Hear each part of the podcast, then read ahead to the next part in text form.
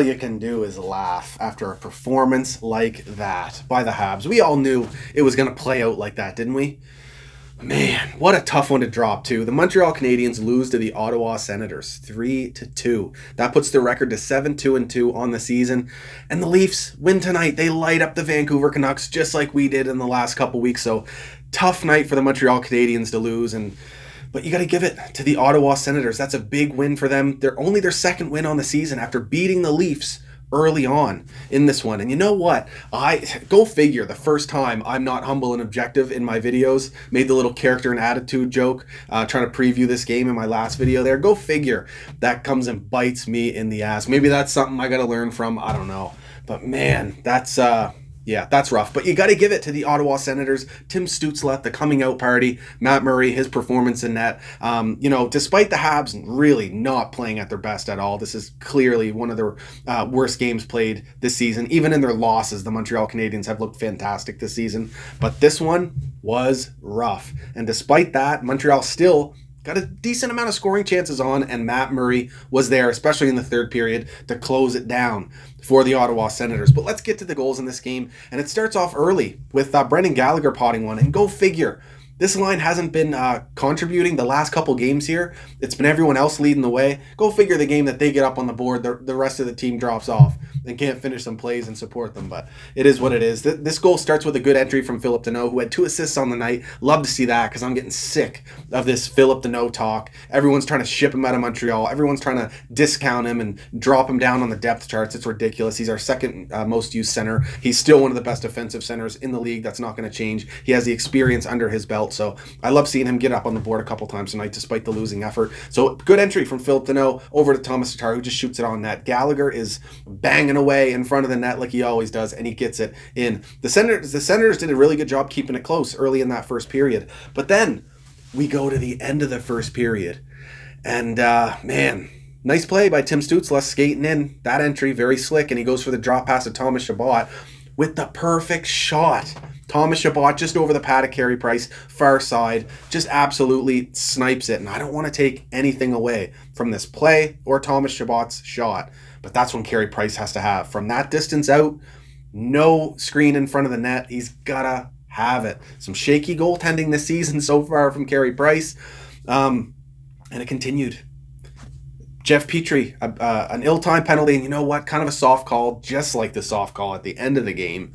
Don't get me started. This we didn't lose this game because of the refs, so park that one and get it out of here. The Habs have to be able to respond and uh, kill off penalties we did not lose this game because of the refs, but it has to be called out. Those two were soft. Anyway, ill-time penalty for Jeff Petry. The Sens go on the power play and they score one immediately. So two goals back to back in about 20 seconds or something like that. And it's Tim Stützle. Um, great shot from him as well. Just picked a spot on Carey Price. Um, go figure, yes, it's coming out party against the Habs. But again, unfortunately, I have to say it, and I'm not one to nitpick on Carey Price. He's got to have this one, especially especially after allowing a, a softie to allow another one just seconds after, not not great. Now don't let this don't let them start a goalie controversy here for Montreal. That's not a thing. Carey Price is our starter. That's not going to change this season. Jake Allen's stats are fantastic right now, and he looks really good in that. But maybe this was just you know a little wake up call for Carey Price here. He's got to focus needs to come up. Consistency needs to be a little better. He hasn't been bad this season. He's he's made some great saves. He's had some great games. It's just I don't know, something's off a little there. Maybe he should go back to that absolutely killer mask by uh, Jabo Airbrush because that thing was nasty. And I like the look of his new stuff. I really do. Looks slick, looked like circa 1994 Patrick Roy, but I don't know that mask. I love it. Bring it back. Maybe that'll do the trick for Carey Price. Anyway, um, the Sens pick up, up another one there uh, midway through the second, and it's a, just a bit of a fluke tip. Um, nice skill on Con- Connor Brown though to get the tip, and it, it, it just kind of bounces past Carey Price. Bit of weird play, makes it three one. It's just a shame that the Habs could not bury their opportunities in the third period. The Sens gave up a bunch of power plays. Montreal goes 0 for 4 on the night uh, on the power play. That's just unacceptable. They had some really lazy looking uh, power plays early in the game that just it was really difficult to watch. They did get some chances in the third, but we're not able to finish them.